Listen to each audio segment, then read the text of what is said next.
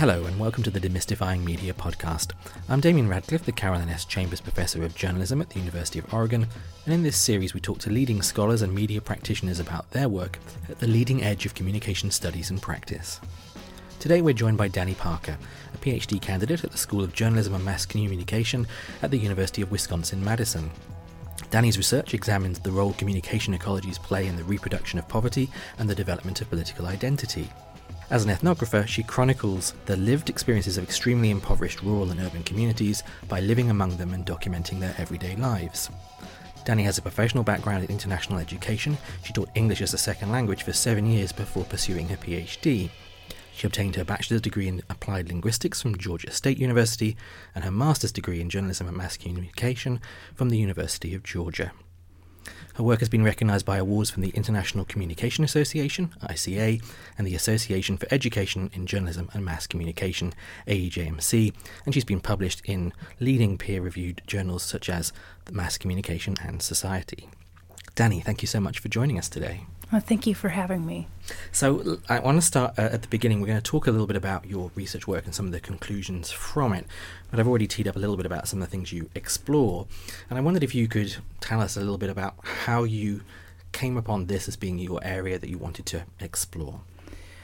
Well, honestly, I went to graduate school for media law and policy because I was really interested in academic freedom and the First Amendment, but I found my way into a random qualitative methods course in the first year, and it completely, you know, shifted the direction of the rest of my life, not only of my scholarship, but what I do with all of my time, especially as like an immersive participant observer. So, and what was it then about that class that really kind of uh, lit that switch for you? Well, I mean, there are all kinds of different ways that educators kind of set our minds on fire. And what happened is I had this professor named Lewis Friedland, and he's a sociologist, but he's also a jazz musician. And I've always been good at school, just like everybody in graduate school is very intellectually curious.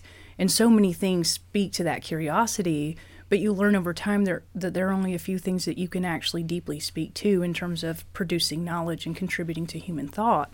And he taught me something really special. He was saying, you know, when you read this homework, treat it like a musical composition. You want to be able to understand it well enough to where you can play the notes without looking at the page. But then your voice comes through kind of like jazz. And all of these side thoughts that you're having, not the summary points that you write down when you take notes for class, but like the jokes and observations, stories about your own life that it makes you think about, and even sometimes your indignations, you know, that can become the bass note of your own intellectual voice. And then for the first time in my education, I started using things that I understood from my own life and, and the empirical observations that I experienced as a human and not having that hat on as a scholar. And it informed my work and and yeah, just completely changed the direction of, of my research and my, my career trajectory. Wow. So, so having had this ro- road to Damascus experience, how did that then manifest itself in terms of w- what you did next? Well, um, the project I started was actually looking at undocumented immigrants and their relationship to detention centers and legal clinics because I was media law and policy, but that got shut down during COVID. And what happened is I wound up in a really isolated community during COVID when we were all distance learning um, to just kind of stay out of the fray. But I encountered a community that, because I had just spent that time with Lewis Friedland, I realized, you know, was a sociological phenomenon. And I didn't know what I had a case of, which is an expression people use in qualitative scholarship. You see something going on, but you don't know what it is. So I just started sending him emails after school was over in the summer and like, there's something going on here. I don't know what it is, but I think it's important. And um, and that's how my study began with a rural white Appalachian, deeply impoverished community, who had a completely different understanding of politics and the government and really divergent social norms and economic practices and engaged a lot in um, in vigilantism. So these were some of the things that you saw going on. How did you then take that that kind of observational work and parlay that into kind of academic research? Well, it's interesting because you know we're kind of you go through into from kind of intuition and lived experience to kind of you know, find your intellectual voice, but at the same time, there are all of these compositions and background theories and ideas that you work, you know, like just kind of floating around in the back of your mind. And I had just read Katherine Cramer's The Politics of Resentment. And because of that, you know, the frame of her ideas about rural, like, you know, working and middle class people and um, their political ideas and sentiments, because I'm a PolComm scholar from a department that is really focused on that. I didn't know what I had a case of, so I just took political communication like a fork and tried to see if it sticks, you know? Um, and when I did that, I found that there were massive differences between these very impoverished groups, you know, the lowest level of social stratification in those rural communities.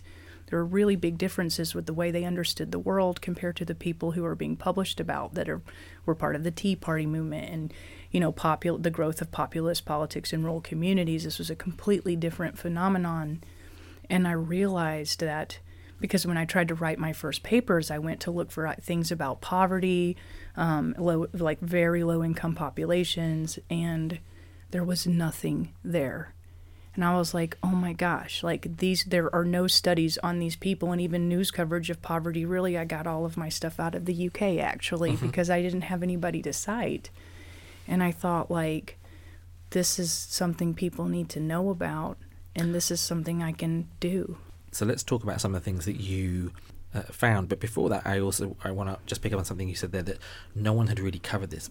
Why do you think that is? Why is there this huge gap? Because as you've talked about during your time here over the past week, we're talking about what about 40 million Americans who kind of fall into the kind of category that you're researching. So it's a huge group, and yet it looks as if the academy has has not captured their lived experience effectively at this point? Well, I think if you go into fields like anthropology and sociology, you'll see more focus on poverty, but in mass communications research, it doesn't exist. And I think the reason we don't see it in media and in our scholarship and in lots of other disciplines is like it's a few things. Number one, there's a lot of stigma, right?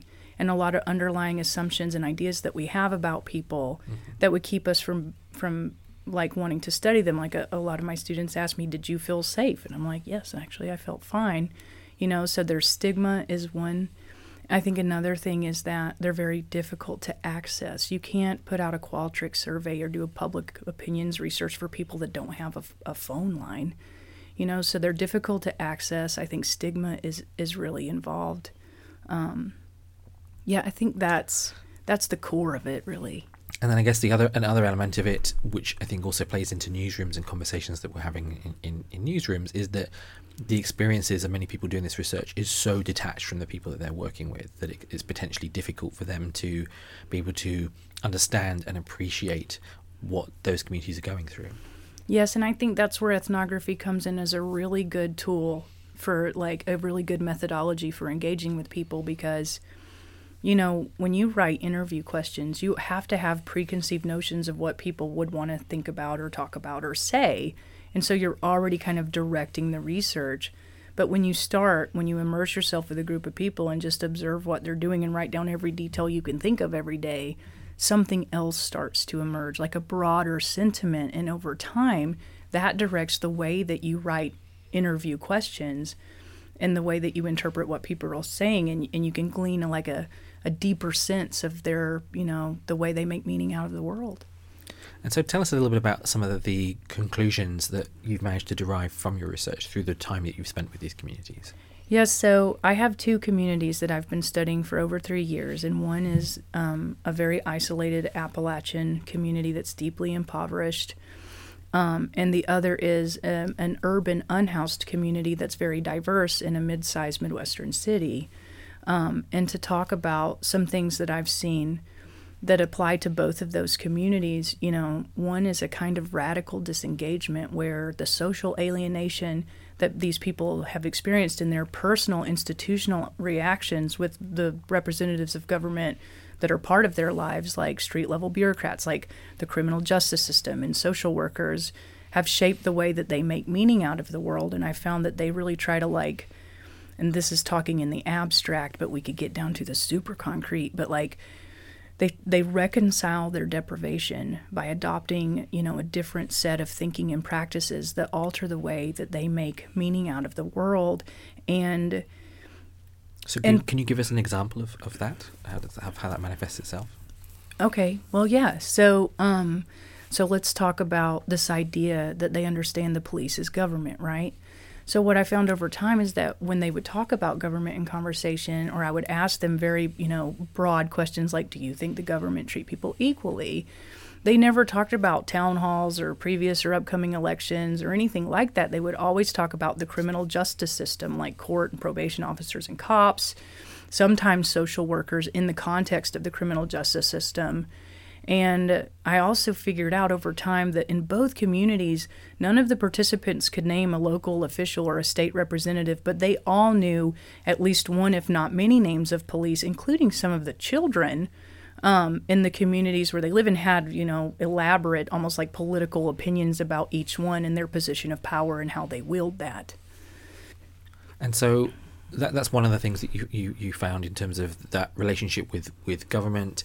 Um, what about, um, we're also curious about some of the, th- things um, in terms of the media these these groups um, consume um, and it, and also how they feel about the way in which they are portrayed by the media as well. Well, the truth is, you know, with the for instance the rural working and, and, and middle class they perceive themselves as, as being treated disparagingly but a lot of times this po- both populations that i study assume themselves to be invisible and a lot of their distrust in government you know crosses over into their distrust of news media and i think a lot of times you know like what's going on in the media or what they see on the news doesn't match their lived experience like who's the good guy and who's the bad guy and things that they care about, their critical information needs aren't being met. And so they just feel like it doesn't matter to them what the news says because it's not made for them. And so it's easier to think that, you know, it's not true.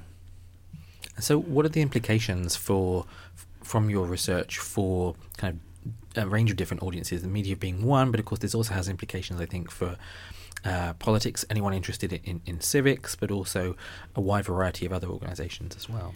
Yeah, so I think the important thing to understand about um, uh, how they understand the police as frontline representatives of government, that means that political communication for them, you know, is relegated to interpersonal interactions with street level bureaucrats like police officers and social workers and that they have there's a lot of violence there's a lot of negative you know lived experiences. I have a lot of people that are living in cycles of incarceration, so a lot of my field work takes me to jails all the time.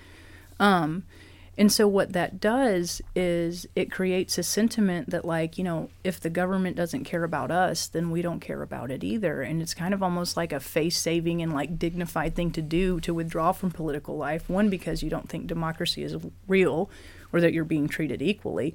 And even when I ask them, you know, do you think the government treats people equally? Like uh, Somebody told me, you know, you can't tell me that society thinks people are equal or treats people fairly when when child molesters with lawyers are doing less time in jail than those of us, you know, with drug charges and public defenders. And you, you hear a lot about that kind of thing. And so it makes sense. Some of the radi- some of the, the deep political and civic disengagement makes sense, both from their disparagement that they receive in society and then their negative institutional interactions and that what that means for us as political communication scholars because we've never conceptualized it that way it means that literally millions of people that are not in town halls getting interviewed that are not voting that are not represented on TV are completely invisible in our scholarship even though they are arguably the largest most diverse marginalized population in the United States and so as scholars like that's something that's really critical. And when we think about community infrastructure, like in politics, you know, thinking about how those things are shaping the everyday life experiences of people and, and causing millions of people to abdicate their political voice and some of their reactions to the things that that they go through kind of in, in their isolation, it kind of reshapes their value system. So what I found is that amongst some people in the population, you know, fighting police, for instance, is, is justified in some cases and heroic, considered heroic in others. And it's not because these people are unethical, it's just that they've been pushed to the margins in isolation so far that these values that they've adopted as a way to protect their dignity and their sense of solidarity in their group. Um, so, so if you think about that in terms of like, you know, community architecture and services that are available to each other, like police interactions and the kind of policies and attitudes that could come into place to like increase community trust, but also like nonprofit organizational structure. Like there are many like political and civic implications. But then, in terms of news implications, one thing that I found when watching television with participants watching local news is that things are, are typically framed from the top down. I'm not even talking about reinventing news here. I'm talking about 20 second frame shifts, right? So when when I say top down, I mean, you know, when you see um, information about healthcare, it's usually framed in terms of like healthcare legislation, right? Or if you see things about in in, in Appalachia, like the opioid epidemic, it's like arrests and deaths and everything. I think that if, if you turn that around and think about the critical information needs of these communities that are actually becoming more and more populous, especially in rural environments, and instead of just talking about healthcare in terms of legislation, spend 10 seconds to put on the, the screen, you know, a list of places that people without insurance could, could go to. Or instead of just talking about incarceration rates, like talk about um, about the impact of incarceration on local poverty and on, on specific people in the community who are really suffering as a result, like grandparents raising an entire generation of people.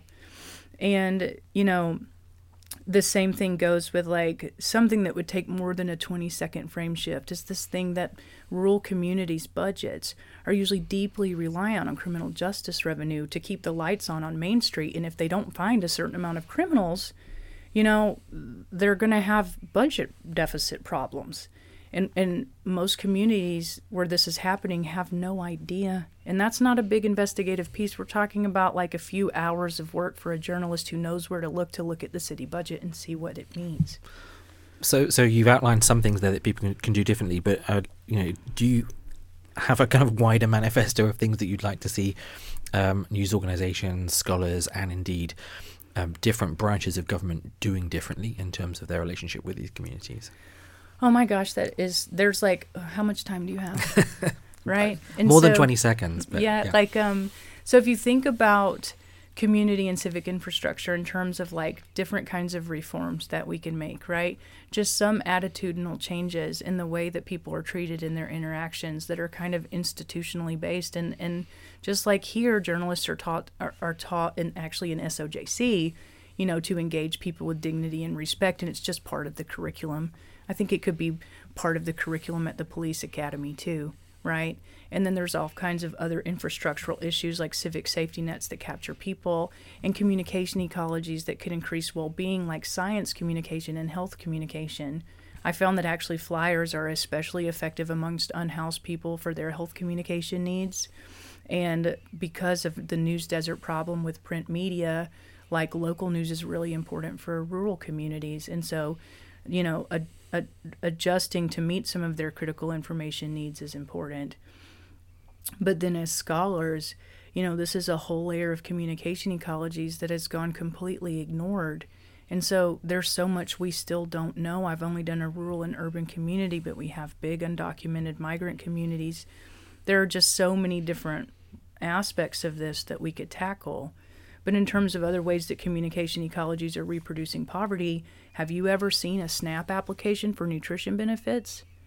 No. It's it's insane. It's huge and it has a lot of threatening language like if you do this wrong you could go to prison you know if you fill this out the wrong way and it requires a lot of supporting documents things that a lot of times impoverished people don't actually have and the same with a probation agreement when people in these communities are trapped in cycles of incarceration the documents that they have to read are so hard that I have a PhD and I can barely understand, and I really have to think about it. And I'm a big social theory nerd, you mm-hmm. know, and um, I think that those communication methods have such legalistic language that people are at a disadvantage because they don't understand what's happening to them.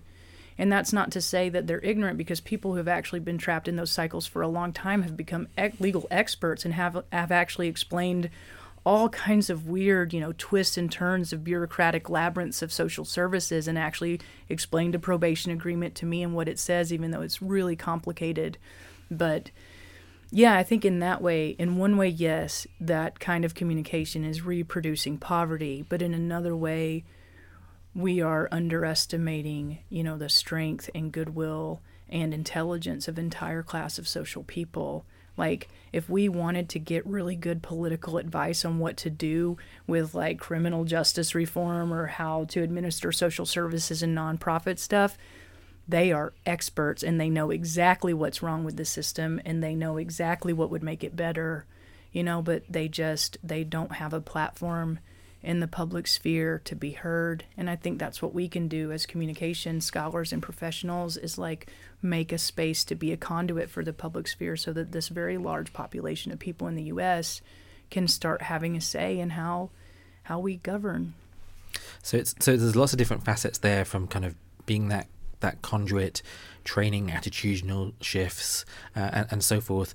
I'm also curious uh, about how and where this potentially falls into advocacy, which for some would be would be seen as kind of like a dirty word if you're a scholar or, or a journalist. I don't share that that, that view, and Me I know either. that many of our students do not either. But I wondered if you could just talk a little bit about about um, how you feel about about that the A word.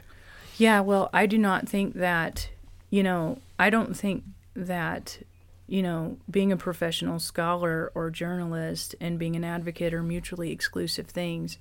I do shy away from people like with a really deep ideological and like orientation. I I'm deeply committed to science and I deeply feel that if we can't say exactly what's wrong in communities from sides of structure and agency, we can't help make it better. So trying to be as objective you, as you can in reporting and trying to like get all aspects of a story together so that we can have a meaningful dialogue is important but that said you know i'm a participatory action researcher right? And what that means is that like i'm an advocate in cross-cutting network for the people that i study. And to make this not some kind of you know, you think about like colonization and like extractive economies and just taking their knowledge resources to boost my career. You can't really do that. Like, if you want things to get better, you have to have a commitment to the communities you serve. And that is like the origin philosophy of journalism as the fourth estate and why we have constitutional protection, right? Is because we function as a check on power and uh, on behalf of the people, and we do that through communication. And so, advocacy is built in to our profession and it's our like requirement and responsibility to the nation. And so going back to participatory action research, I can't put the needs of like my study in front of the needs of the people. So it's really important that when something happens for them, I try to help them find the resources that they need. And I think part of that too is is when you function as a conduit to the public sphere, you want to center, you know, their voices in your work and exactly what they say and how they feel and spend the time to listen and understand and get to know that because we don't need to like take over what they're trying to say. The point is to give them a place to say it. And so so yeah. And then and and that approach presumably is one that engenders trust because you're not just kind of parachuting in and having an exploitative transactional relationship with these communities. You're in it for the long run. As you said you've been working with them for, for three years. I know you continue to be you continue to be invested with those communities and supporting with supporting them in day-to-day activities that are often completely separate from from what you're doing um, as a scholar Yes, you're making a really valid point. But as, a, as in terms of advocacy, not only do I write and try to center their voice, I'm actually I function as a taxi to social workers. I've been, you know, testified in sentencing hearings and as a character witness and everything. I blanket drops like helping build tiny homes. I don't know. Like it's just kind of a jack of all trades because you are a cross-cutting network and a conduit. Not only not everybody's going to have the privilege of being able to spend that time I'm really lucky as a scholar because it's my research. I get a lot of leeway, but I try to do what I can. But in terms of institutional trust, you're making a that's a it's a massive thing because when people feel like they matter and they're visible, it makes an immediate impact on their behavior like in interactions with the rest of society and the institutions with which they engage and I've seen it empirically over and over again.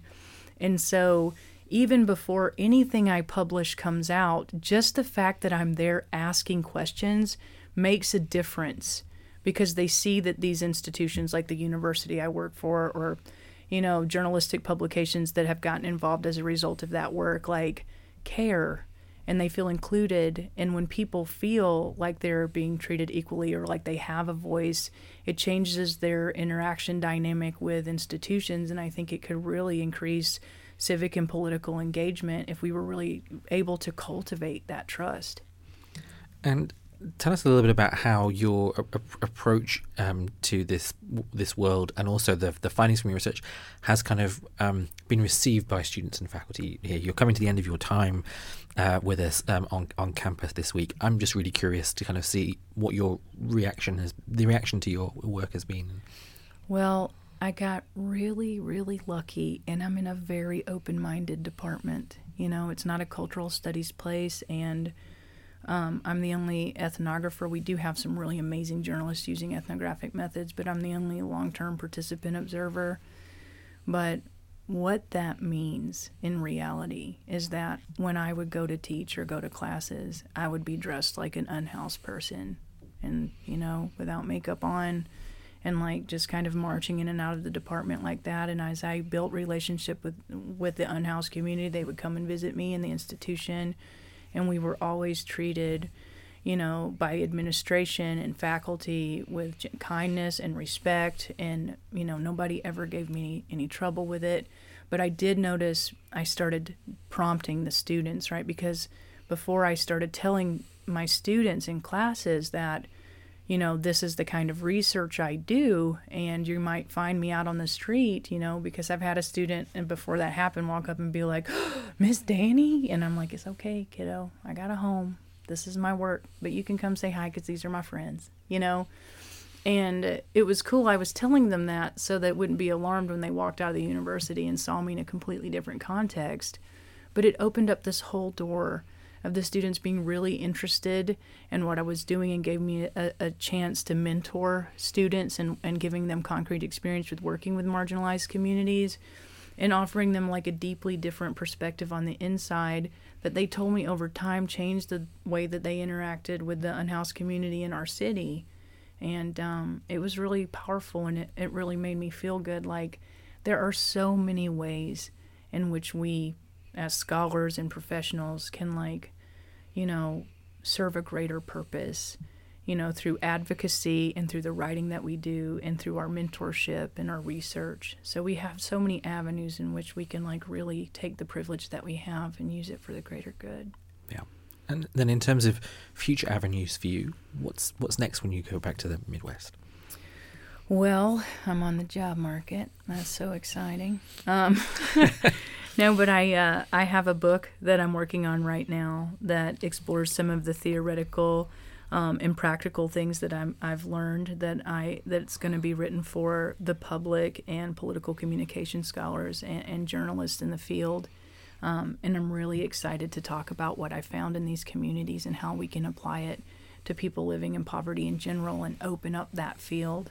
And then because I've been in it so long, I have way more data than I can actually use for that book. So once that's over, you know, like I'm going to write a second book, and at the center of it will actually be these bureaucratic labyrinths I was talking to you about, and the criminal justice system and their communication networks, and the conflicting narratives between these institutions and the poor people that are trapped inside of them to kind of a, paint a deeper picture of what like generations of exploitation and subjugation ha- have done to, to these communities. So, um, yeah, it's weird how your work almost drives itself the deeper in you get.